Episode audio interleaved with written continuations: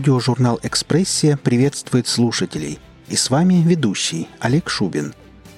Сегодня в выпуске мы представляем рассказ Ильи Криштул «Одноклассники» и желаем всем приятного прослушивания.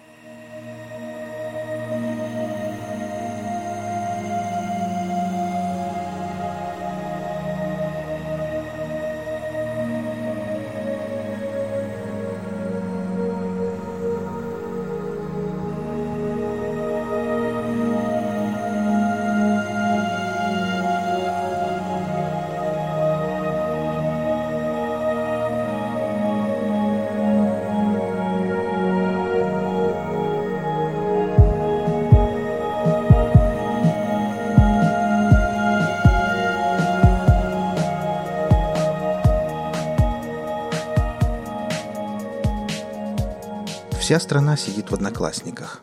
И вся эмиграция тоже. Пожарные сидят между пожарами, а иногда вместо.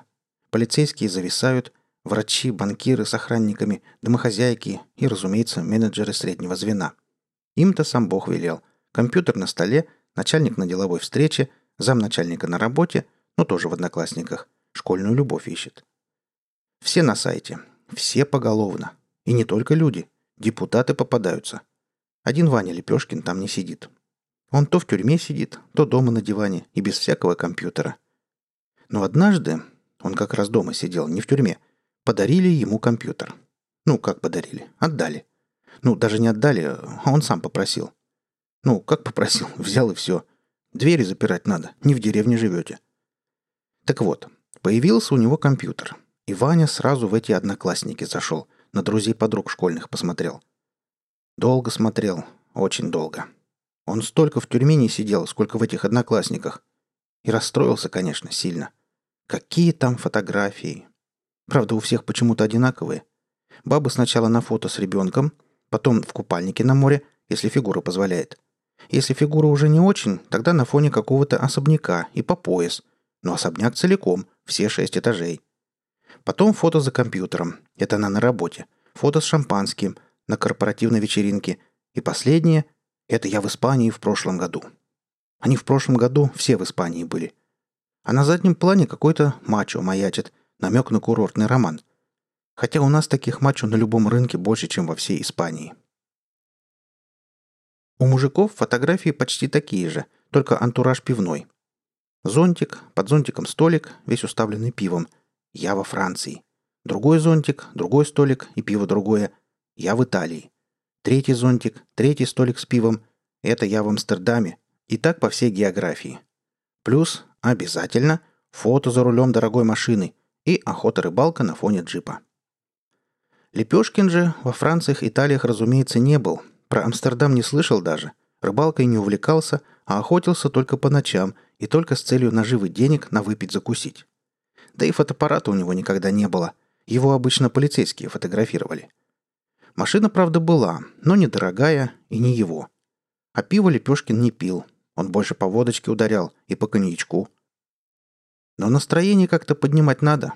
И Ваня вспомнил про своего дружка. Они сидели вместе. Тот на компьютере и доллары делал, и свидетельства всякие, и акции Норильского никеля. Один раз деньги какого-то банка на себя перевел и поехал в Кемерово отдыхать. Думал, это далеко, и там не найдут.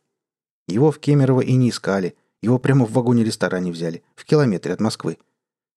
Вот этому дружку Лепешкин и позвонил. Дружок выслушал проблему, сказал, что это дело двух минут, но нужны всякие напитки. Лепешкин всякие напитки взял и выехал.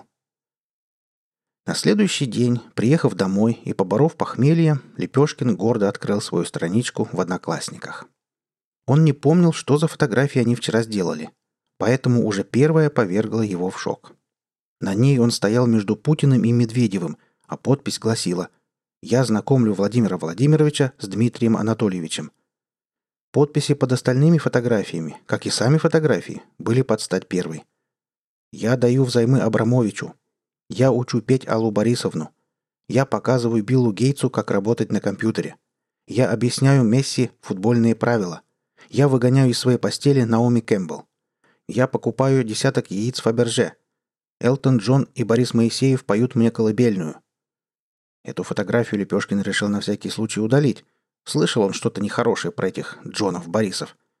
Зато следующее фото ему очень понравилось. На нем он гордо скакал на белом коне по степи, в папахе и бурке, с нагайкой в руке. От него трусливо убегала украинская армия, уплывал украинский флот и улетала украинская же авиация. Подписано фото было просто. «Я возвращаю Крым России». Оставшиеся фотографии Лепешкин уже не просматривал, а быстро пролистал. На них он кормил с рук Валуева, запускал в космос Гагарина, отгонял Сальери от Моцарта и тушил Жанну Дарк. А последняя фотография была сделана, наверное, когда всякие напитки уже кончились. На ней счастливый Лепешкин выходил из роддома под руку с Девой Марией. У дверей роддома их ждал белый лимузин. В руках у Лепешкина был сверток с ребенком. Встречающие стояли на коленях, не смея поднять глаз. От Лепешкина исходило какое-то неземное сияние. Невдалеке братья Кличко заранее били Иуду. Водитель лимузина каялся. Короче, Ваня Лепешкин остался доволен. Письма Ване начали приходить сразу и в огромных количествах. Отличница, когда-то отторгшая Ваню на школьном выпускном, предлагала срочно встретиться и исправить эту ошибку. Другие девушки просто присылали свои фотографии и номера не только телефонов. При этом каждая третья хотела родить от него ребенка, а у каждой второй он уже был, и, разумеется, от Вани. Мужики просили взаймы, звали в баню и на рыбалку. Власти города Сыктывкара назвали новую улицу его, Вани Лепешкина, именем и просили помочь там вырубить лес, положить асфальт и построить дома. В какой-то деревне открывали Ванин бюст и намекали насчет денег на торжества. Женская волейбольная команда из Томилина умоляла купить ее всю целиком вместе с сеткой и мячиками. Много было писем. Очень много. Даже от одноклассника по имени «Лучшие натяжные потолки Липецка» весточка пришла, но Ваня такого не вспомнил. А последним пришло послание от Абрамовича. Он интересовался, где, когда, сколько он взял взаймы у господина Лепешкина и как ему вернуть долг. Господин Лепешкин вспотел и не мешкая стал писать ответ. Сначала он написал, что Абрамович взял у него взаймы в марте у входа в универсам на третьей Парковой улице. Перечитав, Ваня решил, что это не солидно, и переделал универсам в сберкассу, а март в сентябрь. Получилось лучше. Насчет суммы Ваня решил сразу – сто долларов. Но руки предательски дрожали после вчерашнего, и в итоге нулей получилось чуть больше. Через час люди Абрамовича привезли Ване дипломат с деньгами. Солнце на землю, конечно, при этом не упало, и мир не перевернулся. Упал и перевернулся Ваня Лепешкин, когда, проводив гостей, открыл дипломат. Денег было так много, что Ванины математические способности не позволяли их сосчитать. Большие суммы учат и дисциплинируют. Ваня Лепешкин со временем стал преуспевающим бизнесменом, женился на отличнице, некогда его отторгшей, купил шестиэтажный особняк, возле которого с утра до вечера играет в волейбол женская команда из Томилина, и послал приглашение Наоми Кэмпбелл. Он вообще старался строить свою жизнь по фотографиям из одноклассников, хотя не все, конечно, проходило гладко.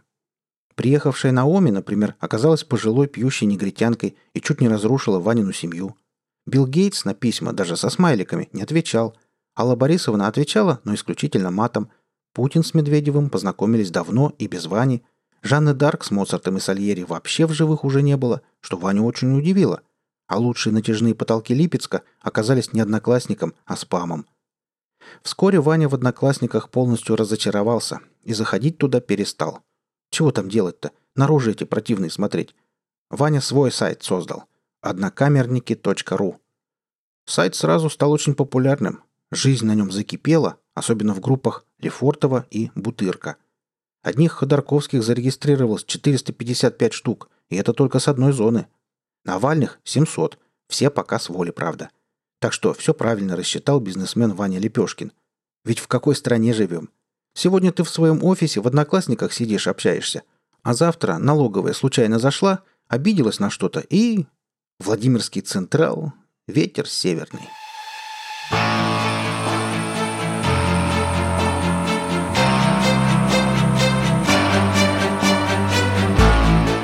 Вы прослушали рассказ Ильи Криштул «Одноклассники». Автору и исполнителю будет приятно услышать мнение о работе. Оставляйте пожелания в комментариях к этому выпуску. Наша команда очень благодарна всем за оказанное внимание. Аудиожурнал «Экспрессия» желает вам прекрасного настроения. Будьте вместе с нами и до встречи в следующем выпуске.